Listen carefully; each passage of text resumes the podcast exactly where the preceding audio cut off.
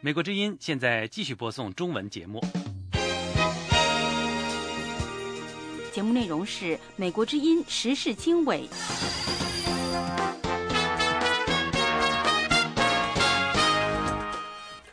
各位听众好，欢迎收听美国之音的时事经纬，这里是美国首都华盛顿，美国之音的直播现场。现在的时间是北京时间2013年3月24号的晚上，我是节目主持人安华。首先给大家介绍呢这个时段的主要内容。主要内容包括前巴基斯坦总统莫沙拉夫回国参加议会竞选，英国警方在调查俄罗斯寡头的死亡原因。澳大利亚外长卡尔日前在华盛顿表示，澳大利亚不需要在北京和华盛顿之间做出选择。同时他明确表示，澳大利亚不支持日本首相安倍晋三提出的所谓四边集团的倡议。同时呢，我们看到朝鲜半岛军事形势紧张之际，美国在台高级官员表示，美国有义务维持亚太地区的安全和稳定。以上内容欢迎收听。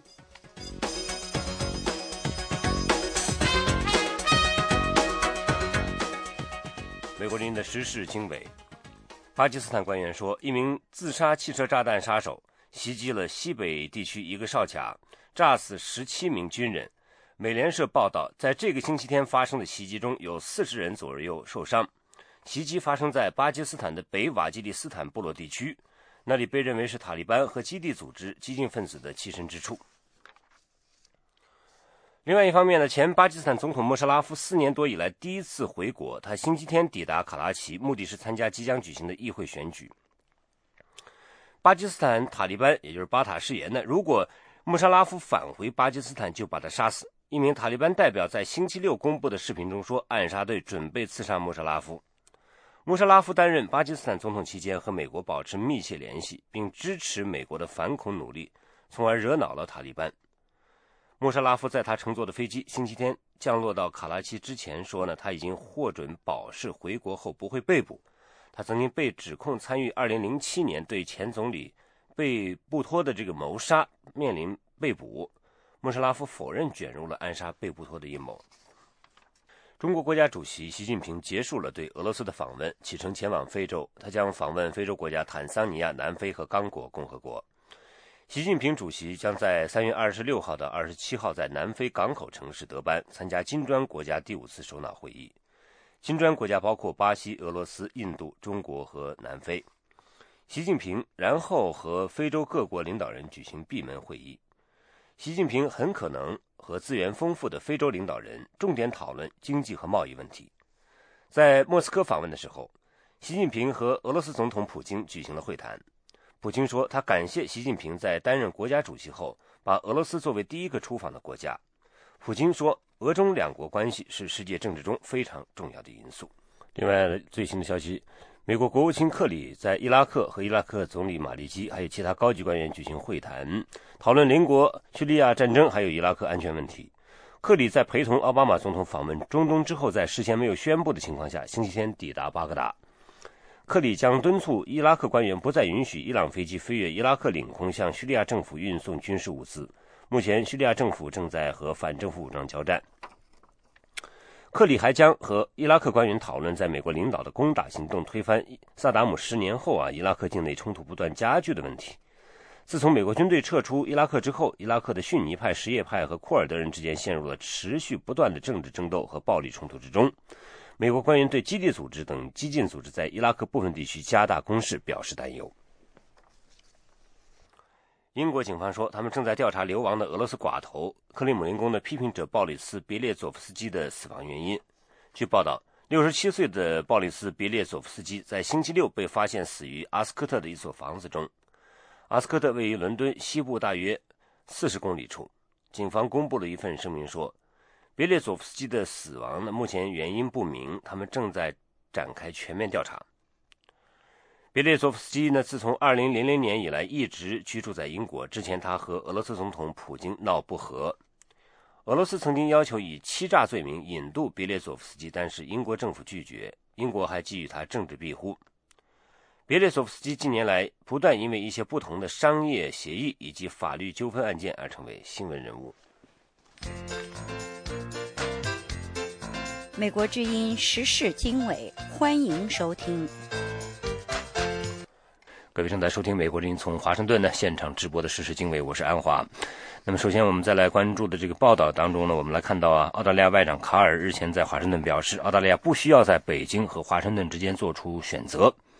他还明确表示，澳大利亚不支持日本首相安倍晋三所提出的所谓的这个四边集团的提议。下面是记者利亚的报道。前来华盛顿访问的澳大利亚外长鲍勃·卡尔3月22号在华盛顿智库战略与国际研究中心就范围广泛的问题阐述了澳大利亚的立场。他首先谈到了澳大利亚是否必须在华盛顿和北京之间做出选择的问题。我们有权说这是一个不真实的选择，我们无需在美国和中国之间做出选择，我们可以与双方都进行深入的接触。再说，如果美方和中方都说我们相处得很好，我们有非常强劲的工作关系，正在一起解决问题，那么为什么澳大利亚应该处在一个两难的境地呢？我们拒绝任何遏制中国的想法。针对日本首相安倍提出的建立由日本、美国、澳大利亚和印度组成所谓的四方集团，来推动海洋民主国家在亚太地区的共同利益和价值观，卡尔明确表达了不支持的立场。澳大利亚不会支持组成某一个具体的集团，四方集团是安倍处在反对派地位时最先提出的一个想法，这不是我们支持的，它很容易引起误解。我最近访问印度的时候根本没有提及这个问题。这位同时在澳大利亚参议院担任议员的外长表示，在东海以及南中国海的领土纠纷上，澳大利亚同美国一样对领土归属问题不持立场，但是主张在国际法的框架下和平解决这些争端。他还呼吁有关各方搁置争议，共同开发，着手研究资源共享的模式。他强调，东南亚的故事应该继续是共同发展的故事，而不是被领土争端以及紧张局势所主导。这位澳大利亚外长在回答美国之音记者提出的澳大利亚如何看待美中关系所存在的挑战时，做出了这样的表示。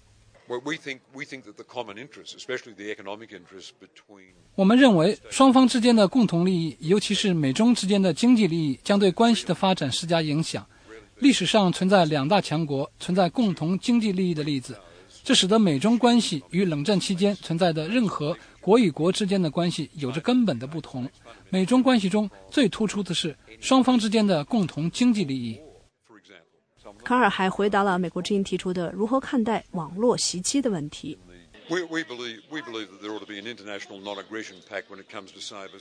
我们认为应该有一个网络空间互不侵犯国际条约，网络攻击会对世界经济带来巨大的损害，所有国家必须同意不要相互进行网络战。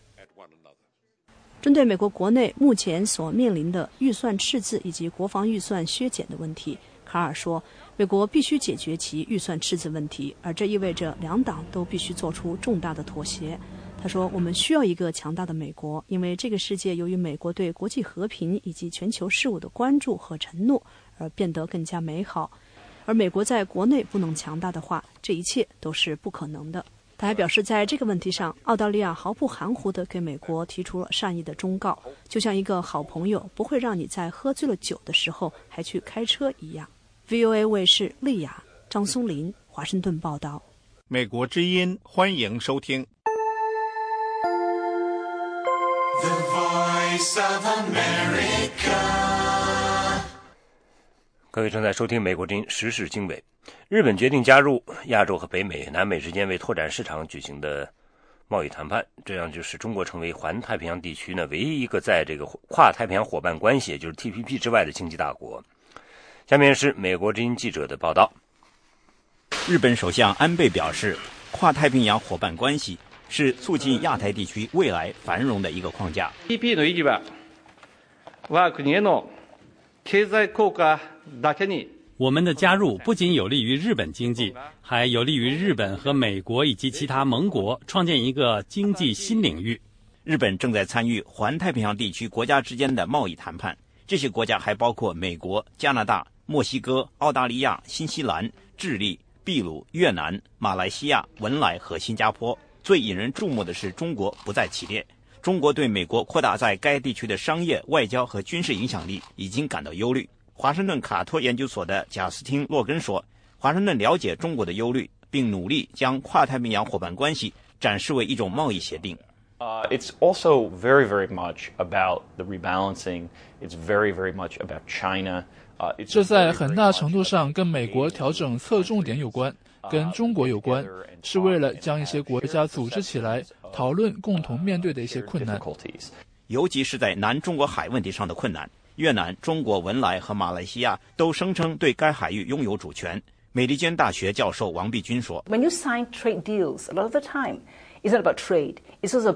你签署贸易协议，很多时候并不是为了贸易，而是为了政治伙伴关系。越南认为跨太平洋伙伴关系能够两者兼备，能促使美国跟越南一起应对中国。王必军说，展开贸易谈判还能软化所谓美国重心偏向亚洲的政策。There is concern.有人担心美国将重心偏向亚洲，意味着注重调整军力，所以建立跨太平洋伙伴关系是必要的，很受欢迎，是美国调整政策的重要一环。美国官员表示，如果中国符合政治和经济条件的话，美国欢迎中国加入跨太平洋伙伴关系。可是美国商界领导人之一卡尔曼·科恩说，中国看来正在对外关闭市场，政府的补贴妨碍了对外贸易的扩展。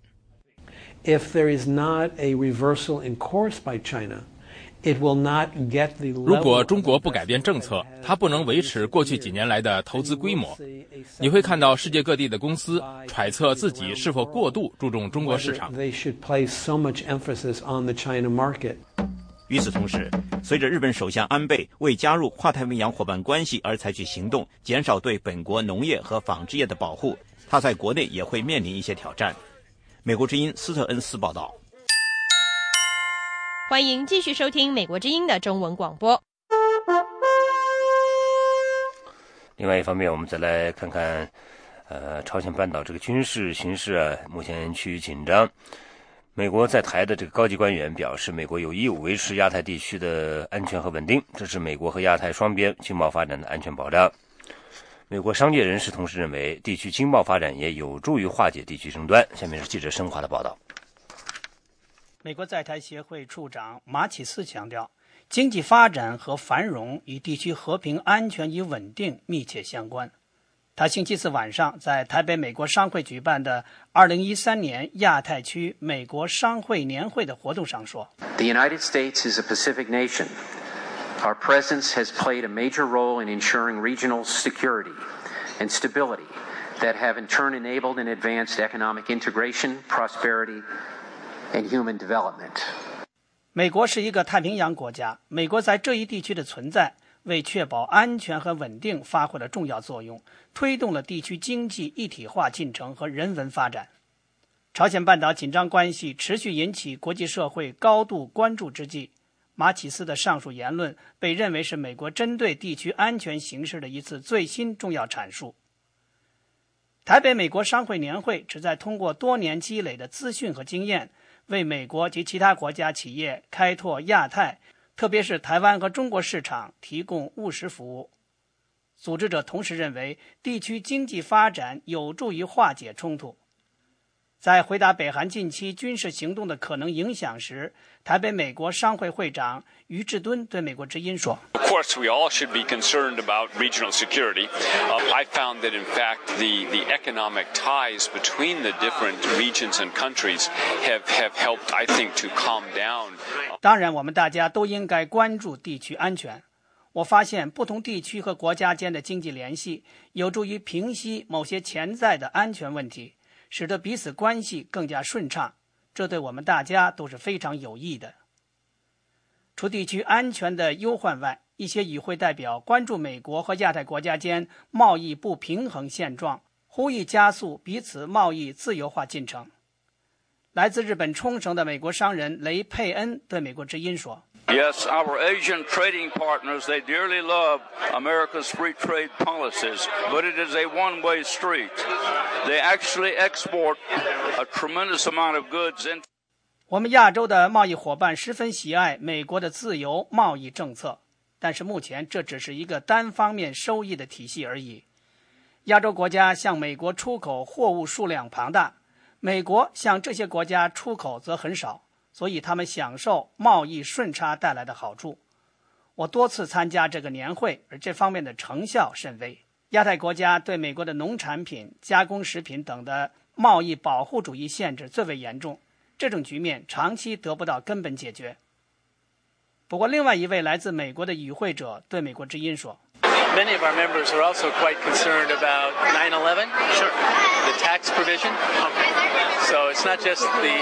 foreign trade barriers, it's the U.S. trade barriers. Sure. 我们商会的很多成员对所谓911税务条款非常关注，所以我认为问题不光是其他国家的贸易壁垒，美国也有贸易壁垒。911税务条款是指美国税法中针对企业和个人海外商业收入的相关课税细则。台北美国商会主办的这次年会历时2天，将于星期五结束。美国之音记者申华台北报道。这里是美国之音的中文节目。欢迎继续锁定美国之音，收听时事经纬。中国记协3月20号下午举行记者沙龙，邀请中国藏学研究中心专家和驻京的外国记者、港澳记者举行交流活动，而外国记者呢纷纷呼吁开放西藏新闻采访。详情请听东方在北京的报道。中国全国新闻工作者协会，也称中国记协，于2013年3月20号下午邀请中国藏学研究中心的研究员连湘民和副研究员戈桑卓玛就西藏经济和政治局势、中央政府对达赖喇嘛以及西藏问题是否有新政策、外媒和中国官媒对西藏报道的角度和用语等举行了交流活动。戈桑卓玛介绍说，他多次到西藏调研，看到西藏的经济发展并非是破坏环境的发展，而是可持续的发展。而西藏的发展一直是秉承着一个可持续的一个发展理念，就是从来不以破坏生态为代价的一种发展。所以长期的这个发展的道路来看的话，西藏并不是完全要重视 GDP， 而更重视的是民生，就是群众普通群众的生活。外媒记者的问题集中在呼吁开放外国记者去西藏进行新闻采访上。连湘民表示，西藏从来没有禁止过外国记者的进入。他说，他最近接受了一家德国媒体的专访，得知这家德国电视媒体刚刚从青海的一个藏区回来，说明外国记者可以进入藏区。他给外媒记者的建议是多申请几次。中国要不断的开放，是吧？不断的接受这个全世界各个媒体的这种采访。实际上，中国30多年来也是一直是这样做的。只要你不断的申请，可能总有一天你是能去的。美国之音记者在记者沙龙上提出，有关官媒在提到达赖喇嘛时，经常使用窜访、披着人皮的狼等富有感情色彩的负面和贬义词，这是否会伤害当地人民感情的问题。连湘民研究员回应说，政见不同，观点不同，官媒用这类用语也是很正常的。他还针对外媒记者对自焚问题的提问表示，中国官媒对自焚不报道值得赞许，而外媒对自焚的报道和炒作等于是变相鼓励自焚，是不道德的。因为这个媒体它是一个平台，是吧？是一个平台呢，它就会反映各种声音，那么其中有一些媒体，它可能会反映一些人用一些感情比较强烈的这种词汇，我想这本身也没什么奇怪，是吧？我认为呢，就是在比如说一件自焚事件发生以后，这个媒体不予报道，往往是阻止更多的人去自焚的一个行为，应该是值得赞扬的。而相反的，不断的反复去报道这个事情、宣传这个事情，有可能会导致更多的追随者，这是不道德的。美国之音记者在中国记协的记者沙龙会上谈到了最近中国官方通讯社的一条犯罪嫌疑人受美国之音安多藏语播音员记者华尔旦等人的指令，窜入甘肃等地组织策划自焚活动的新闻。美国之音藏语组表示，美国之音只有藏语广播，没有用安多方言的藏语广播。安多是藏语的3大方言之一，主要分布在青海安多地区。中国官方的青海藏语广播和青海电视台综合频道均使用安多方言播音。此外，美国之音也没有中国官媒所点名的那位记者。这些事实其实很容易核实。北京知名西藏问题学者、刚刚获得美国国务院国际妇女勇气奖的藏族作家维瑟评论说，这样做的目的实际上是一石三鸟，主要是想封住外媒的嘴。我觉得中国政府做事情吧，它都是有很多的，做任何一个事情都是有很多的盘算的，它都做一件事情都是叫怎么讲，一石几鸟啊，这样的一个方式。比如说他为什么把这个事情要赖到美国之音的头上，我觉得它是一个很大的原因，可能是想堵住外媒的嘴，想堵外媒。不光是这外媒，就不光是美国之音了，因为美国之音的话，那因为是美国之音有藏语节目，有广播，有电视，而藏人呢听得懂，看得到，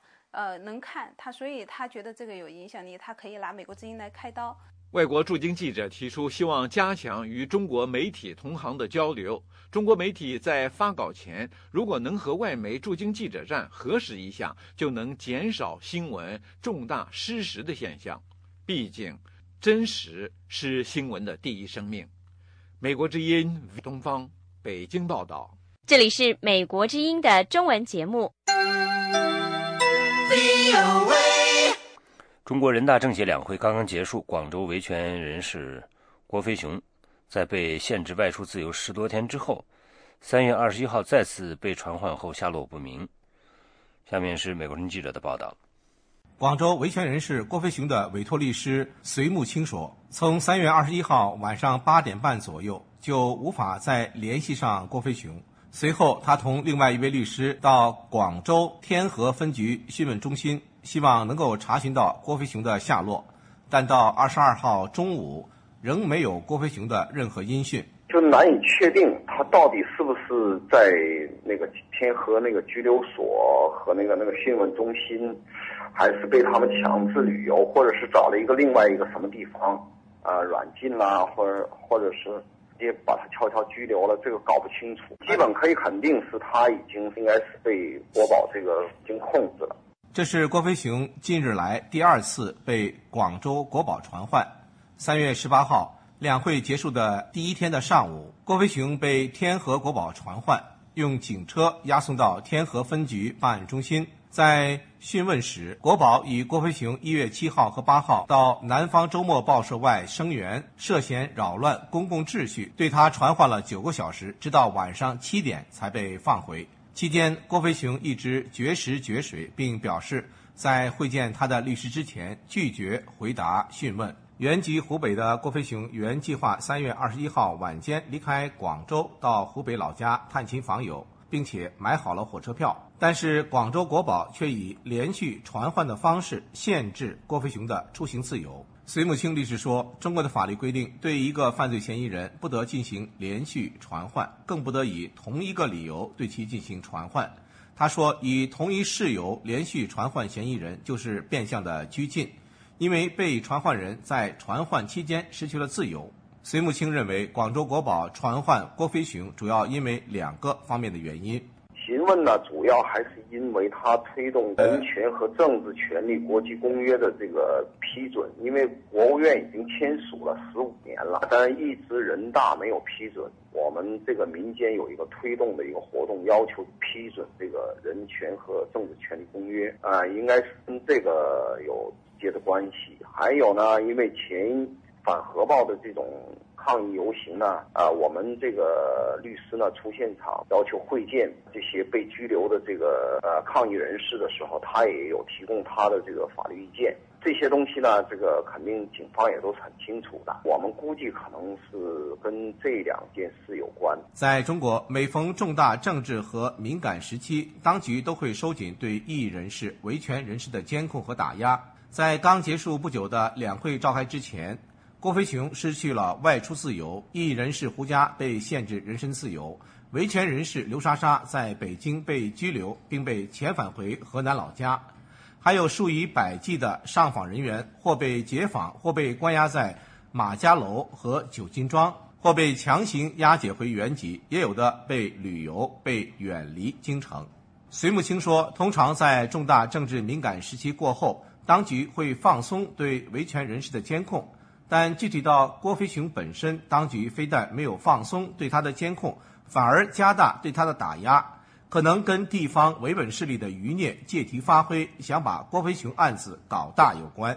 我估计不排除一些既得利益者呀等等，他们的这种特别的仇恨，因为现在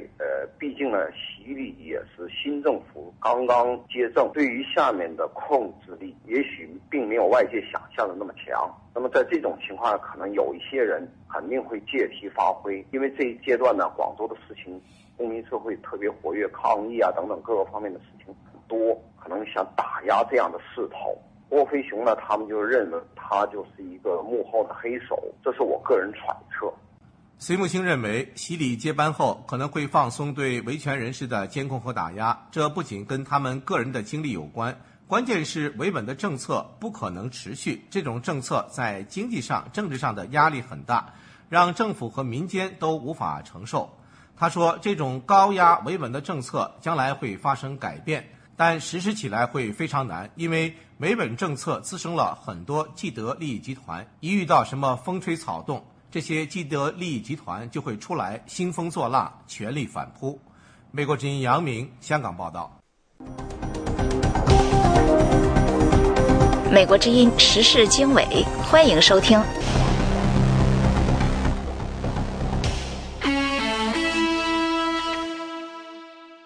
接下来呢，我们再来关注的是重庆的一则消息啊。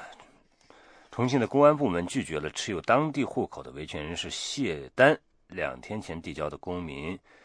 游行的申请，理由是他不是重庆居民，不得在其居住地以外举办游行活动。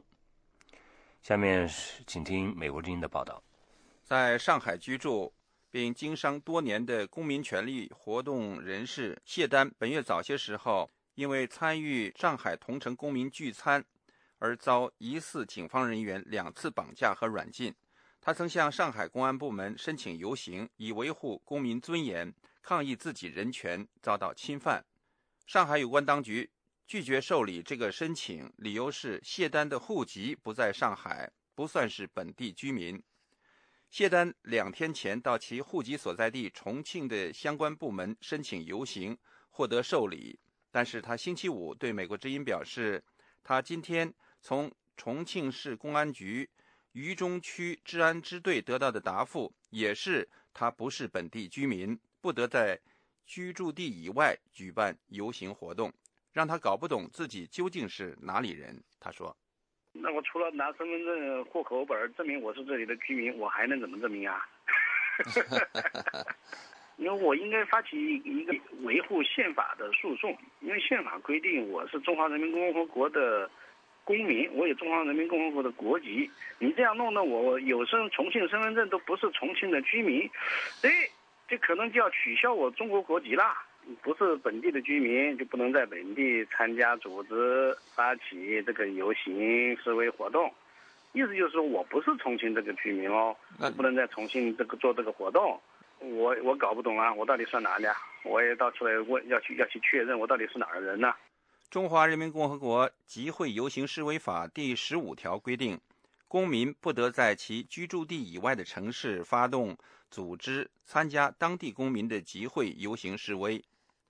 上海和重庆2地公安部门看来都是依据这条法律规定拒绝谢丹的游行申请，给持有重庆户籍但经常居住地为上海的申请人谢丹造成了不小的困惑。不过，深圳维权律师李志勇对美国之音表示，按照他对中国法律的理解，凡是中国公民，只要在中国境内都有权提出表达诉求和游行示威的申请，而不限于是不是当地居民。他说，身份证它是跟它的户籍的是这样的，但是呢，法律上中国的法律上有一种经常居住地这样一种概念，就是说你离开户籍地以后，在一个地方居住1年以上，法律上民事诉讼上都叫经常居住地。但我认为这个跟那个游行示威没关系，它没有理由。你比如说你到了一个地方来了1天，我对某个事情我觉得不满，我要游行示威，我都认为都应该可以啊。这没有必然联系与他的居住多久，没有或者户籍是不是这里没有联系啊。谢丹表示，他相信做出拒绝他游行申请的可笑决定的肯定不是基层办事人员，而是地方当局的高层，而这些地方官员和基层执法人员践踏公民权利的违法行为，显然没有按照习近平、李克强等中央领导人所提倡的落实宪法、尊重宪法的精神办事，对老百姓和中国的法治建设是一种很严重的损害。他还表示，他之所以提出游行申请，主要目的是为了让公众和北京高层了解地方当局有法不依，继续违抗上面提倡的法治精神，使中国公民权利得不到保障的严峻现实情况。他说，我以身试法了，对不对？是一种试金石的这种作用，对吧？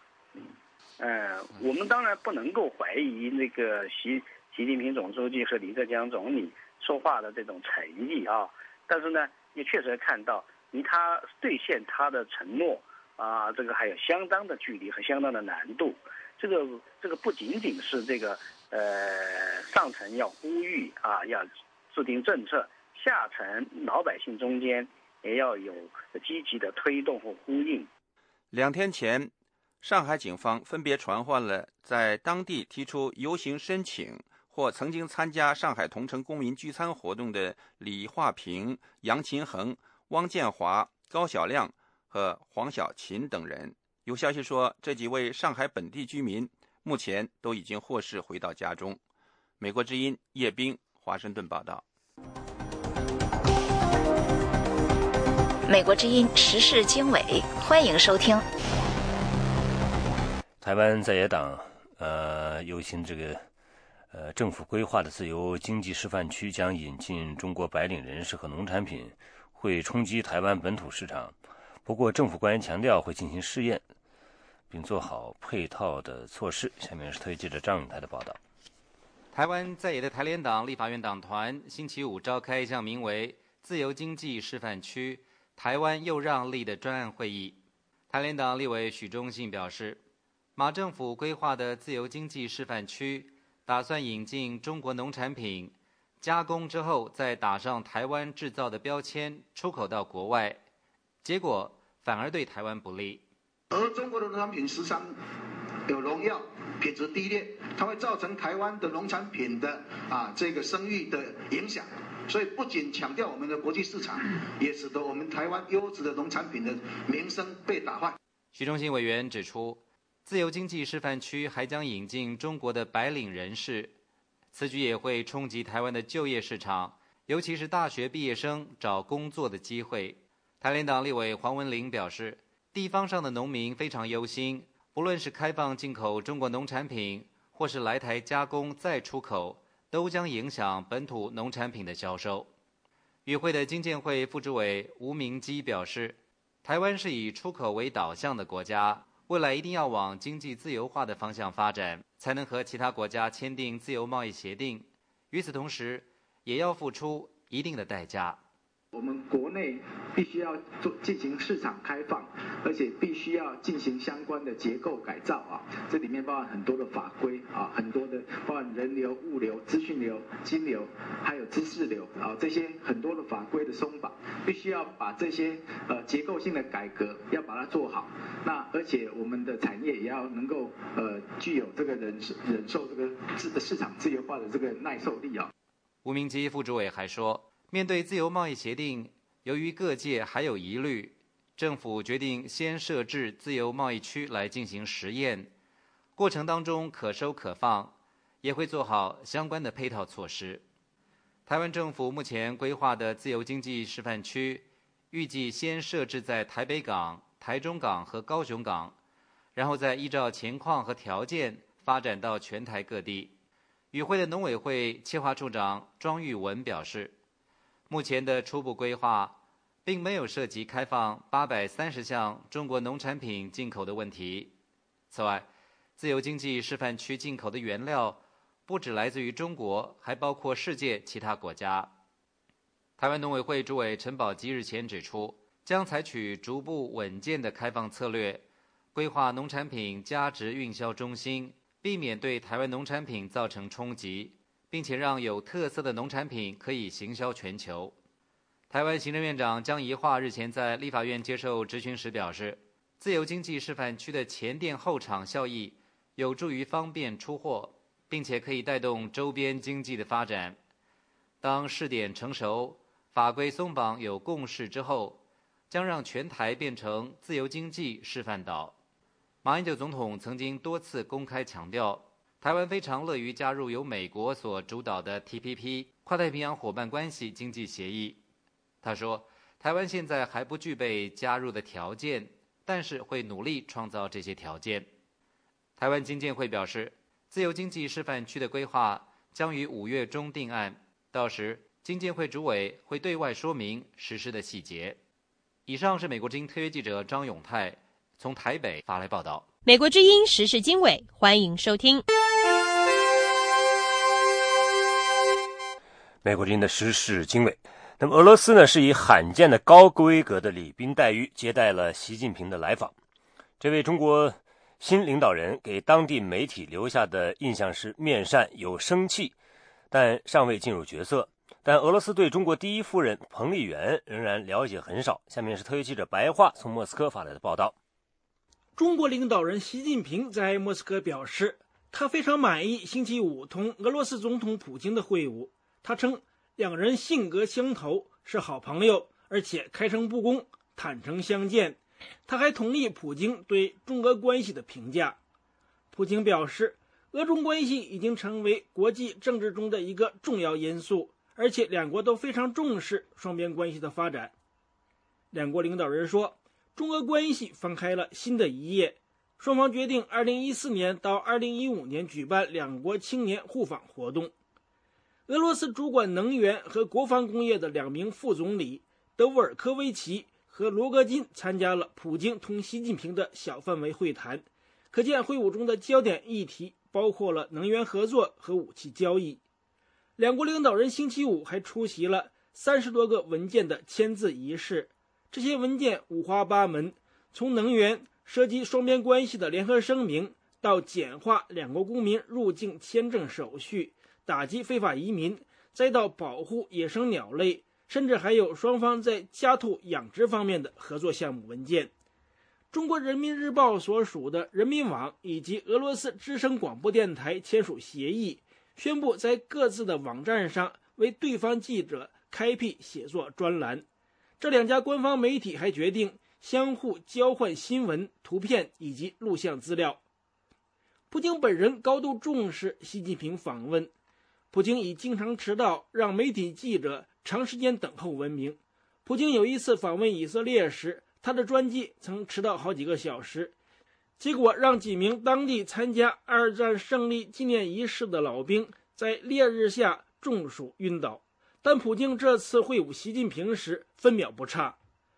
普京再次担任总统之后，很少去克里姆林宫上班，外国访客通常都去莫斯科郊外官邸拜访普京，但这次习近平来访的整个会谈和欢迎仪式全在克里姆林宫举行。俄罗斯媒体人士说，这些都凸显普京对习近平的尊重。习近平星期六早晨访问了俄罗斯下议院国家杜马，并同国家杜马议长纳雷什金举行了会谈。习近平称赞他一天前同普京的会晤非常成功。习近平根据事先准备好的一份讲稿说，我们是友好邻邦最大的邻国，我们的传统友谊也是渊源的，深化中国的全面战略合作伙伴关系，扩大我们两国的各领域的合作，这是有着良好的基础，而且呢有着日益增强的相互的需要。两名俄罗斯共产党主要领导人九加诺夫和同时兼任国家杜马副议长的梅里尼科夫作为俄方代表团成员也参加了会晤。经常在电视上攻击美国和西方世界的俄罗斯著名政论节目主持人、国家杜马国际事务委员会主席普什科夫也参加了星期六同习近平的会面。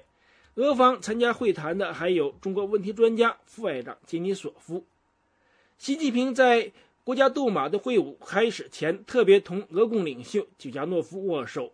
九加诺夫还参加了星期五晚间在克里姆林宫大剧院举办的中国旅游年的开幕仪式。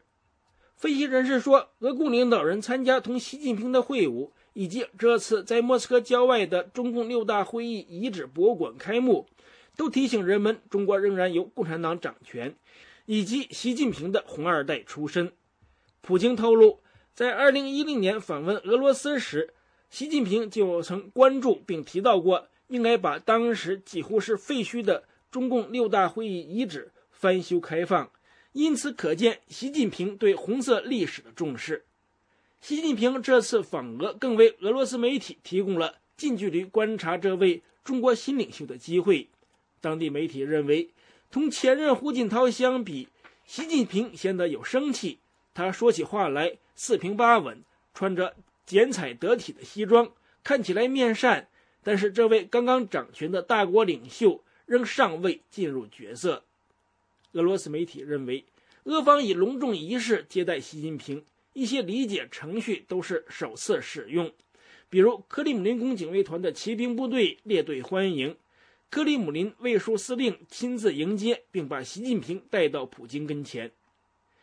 习近平星期六还访问了上议院联邦委员会、俄罗斯国防部，并会晤了俄罗斯总理梅德韦杰夫。与此同时，中国第一夫人彭丽媛当天前往著名的俄军亚历山德罗夫红旗歌舞团参观。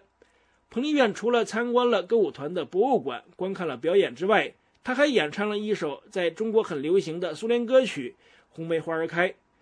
彭丽媛任职过的总政歌舞团在苏联对中国影响较大的50年代成立。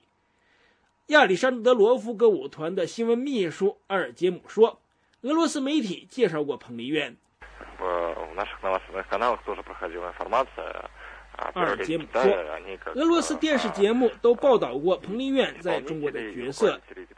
说彭丽媛是个出名的歌手，她来自同亚历山德罗夫歌舞团相似的总政歌舞团。但一些采访习近平访俄的俄国记者同行透露，俄罗斯对彭丽媛所知甚少，媒体的报道、采访活动的安排还是以习近平为中心。以上是美国之音特约记者白桦从莫斯科发来的报道。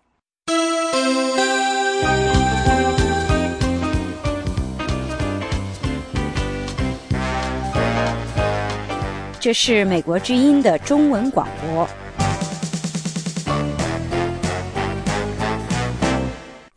美国之音时事经纬继续在华盛顿现场直播。中国军方前不久被揭发攻陷美国多家企业的网络系统窃取商业情报。那么这个事件被认为是网络安全领域的一个分水岭。美国网络安全专家期待政府和企业觉醒，加强力度应对来自中国的网络入侵。下面是美国之音记者李宝和金刀的报道。揭发中国军方大肆窃取西方公司商业情报的是美国私营网络安全公司曼迪昂特。该公司安全事务主管理查德·贝里奇说，中国军方的网络攻击行为可以用一个词来形容，就是偷窃。这个组织从事的活动其实就是偷窃，他们不是来销毁或者篡改数据的，而是把数据拿走带回中国去。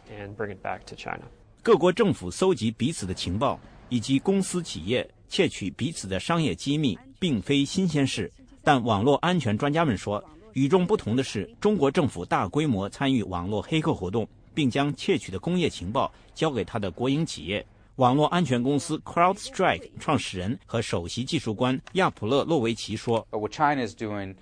中国的做法是折中经济间谍，窃取智慧财产、行业机密、公司谈判策略，然后把信息交给自己的公司，以加强他们在世界范围内跟美国和西方国家竞争的能力。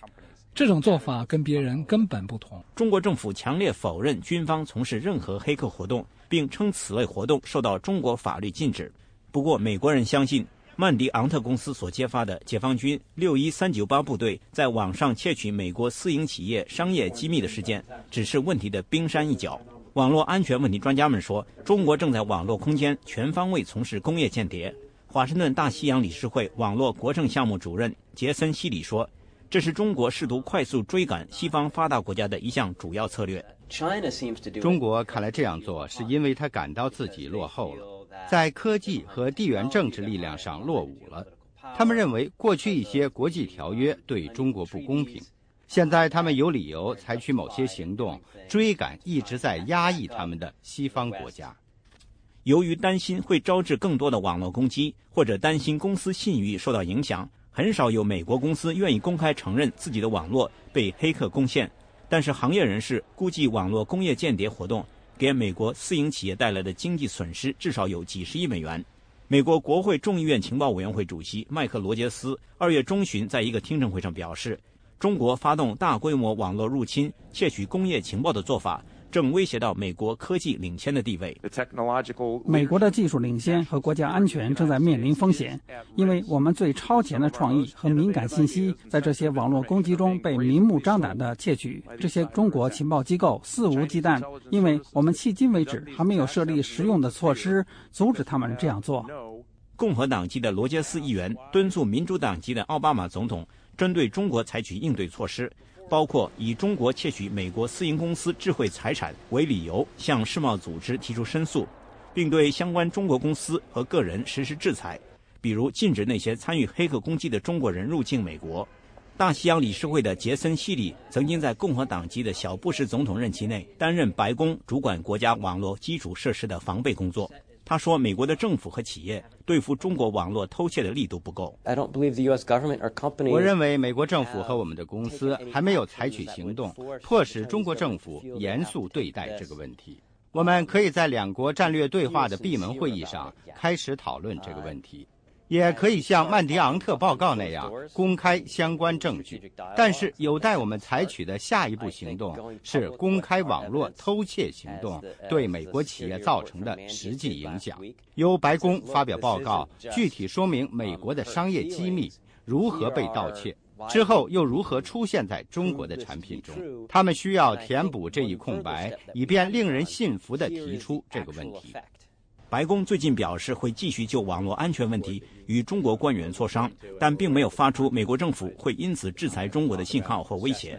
2月初，奥巴马总统签署一项政令，推出多项措施强化美国的网络防御，包括加强政府与那些经营国家重要基础设施的私营公司之间的信息共享。但是，一些私营企业担心与政府分享信息可能会被人指责侵犯个人隐私，而被消费者团体起诉。去年一项为私营公司提供相关法律保障的法案没有获得美国国会的通过。今年2月，美国国会议员再次提出类似法案，期望中国军方大规模入侵美国公司的事件能推动该法案的通过。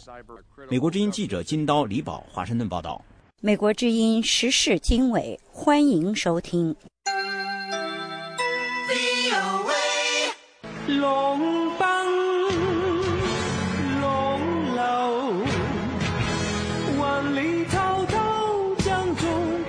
肩头提拉不一搂，肉汤滚滚直奔下游。上海黄浦江漂浮死猪事件仍在继续发酵，由恶搞专家刘东东制作的网络歌曲新版《上海滩》畅谈江漂死猪事件，虽然及时反映了这一最新的热点事件，但还是计划赶不上变化。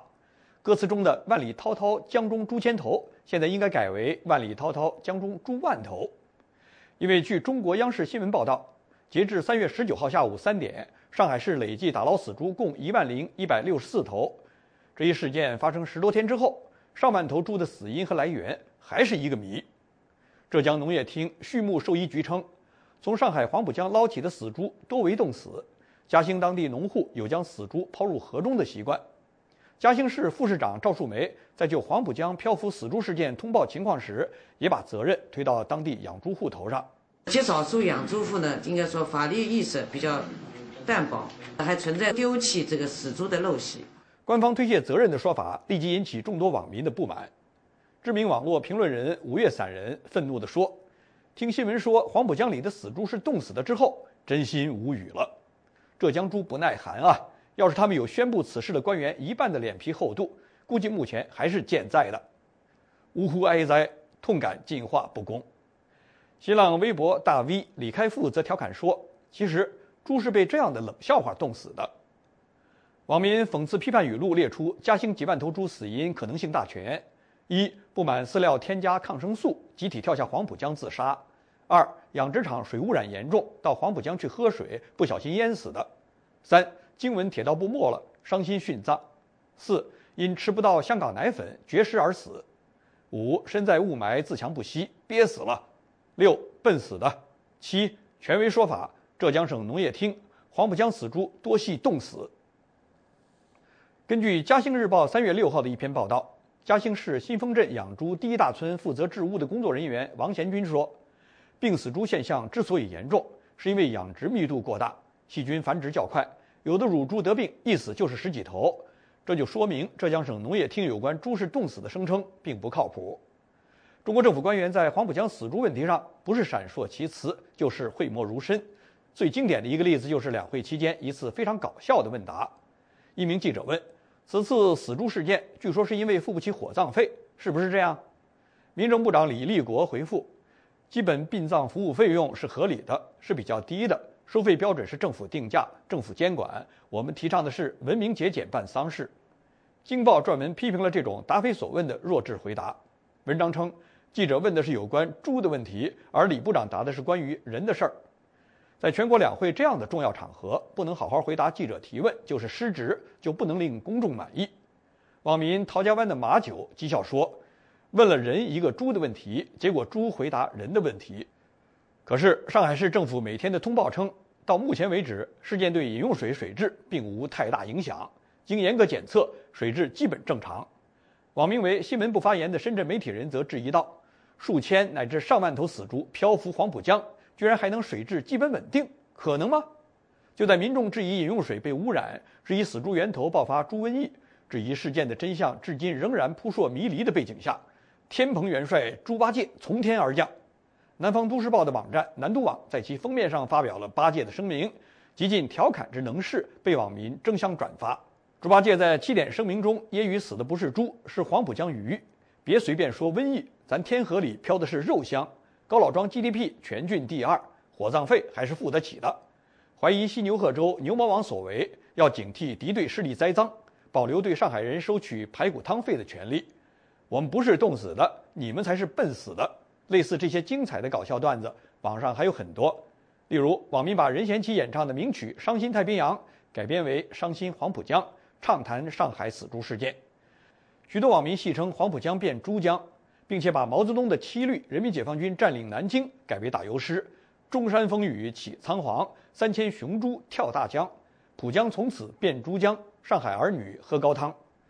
另一首打油诗是“君住黄浦头，我住黄浦尾，日日思君不见君，痛饮死猪水。”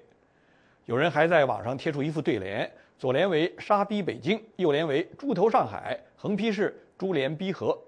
面对公众的质疑和媒体的报道，中宣部采取了打压政策，发出通知称，上海黄浦江死猪事件，各媒体不要再炒作，东方日报和东方卫视做得较大，提出严肃批评。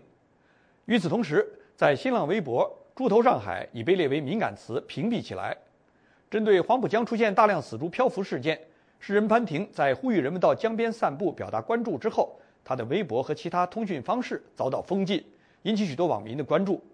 目前在新浪微博上能看到的潘婷最后一批微博是在3月14号发的。他无奈地说：“今天我居然被删哭了，第一次。虽然开播2年来被删过无数，但今天实在受不了。为家乡的黄浦江争取一份干净，有错吗？”2008年初，部分上海市民进行散步游行，温和地表达他们对磁悬浮可能导致的环境问题的担忧。而这一次，尽管潘婷带头呼吁人们通过散步来表达对死猪事件的不满，但是似乎没有多少人响应。3届鲁迅文学奖获得者、中国报告文学学会副会长李明生在新浪微博以“上海为何不愤怒”为题，表达了他的愤慨。他说：“上海一贯以东方明珠著称，现却以东方死猪闻名。当6000具死猪集体上市后，上海为何依然若无其事，超然淡定？不仅主媒集体装聋作哑，连韩寒、周立波也持沉默。我当然深知其难，但大是大非前故而深沉，集体扮傻，便是纵容，便是同谋。”异议人士、维权艺术家艾薇薇在推特上讥讽说：“黄浦江里漂的若是上海人的话，黄浦猪早就上街了。”中共总书记习近平宣称要建立美丽中国，实现中国梦。他在两会期间表示，现在网民检测湖泊水质的标准是市长敢不敢跳下去游泳。于是网民们把电影《红高粱》插曲“妹妹你大胆地往前走”改编成“书记你大胆地下河游”，呼吁官员畅游黄浦江。黄浦江死猪漂浮事件确实是一个重大的公共卫生安全事件，可是事件爆发后，上海和浙江的最高官员一直没有出面承诺追究此事，出来表态的只是官场中的路人甲。观察人士认为，造成这种可悲情况的根源在于中国现行的政治体制，负有直接监管责任的政府官员不作为，怕负责任，敷衍塞责，只是玩弄文字游戏和掩盖真相。新版《上海滩》畅谈江漂死猪事件，也揭示出了这一怪现象。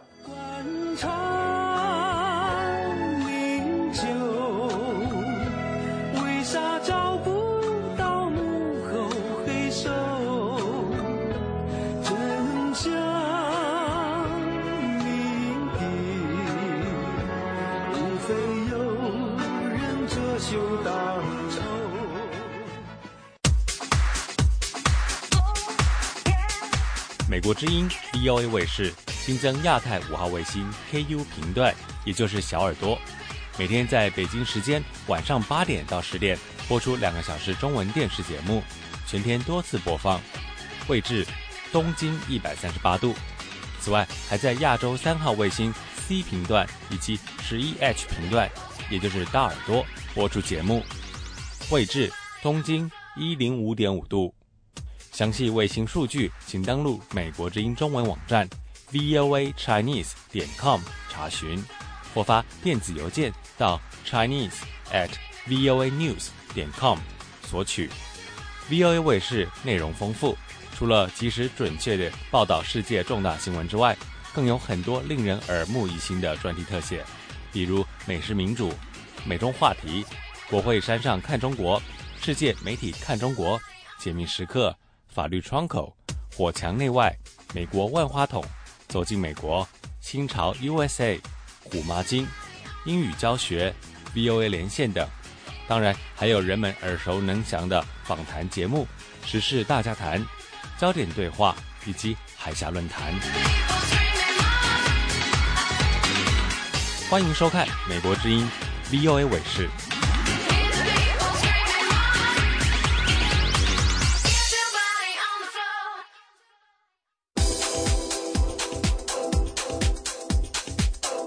听众朋友，欢迎您登录美国之音中文网站，浏览各项报道，包括文字、图片、音频和视频。我们的网址是 www.voachinese.com。您如果遭遇网络封锁，欢迎电邮索取翻墙软件赛峰3，请发电邮到电台@赛峰3.com， 拼法是 dinantai@saifeng3.com， 索取翻墙软件赛峰3。您也可以通过赛峰代理服务器上网，网址是足球9.info， 拼法是 zuqiu9.info。 预祝您突破重围，自由翱翔，并且登录美国之音中文网。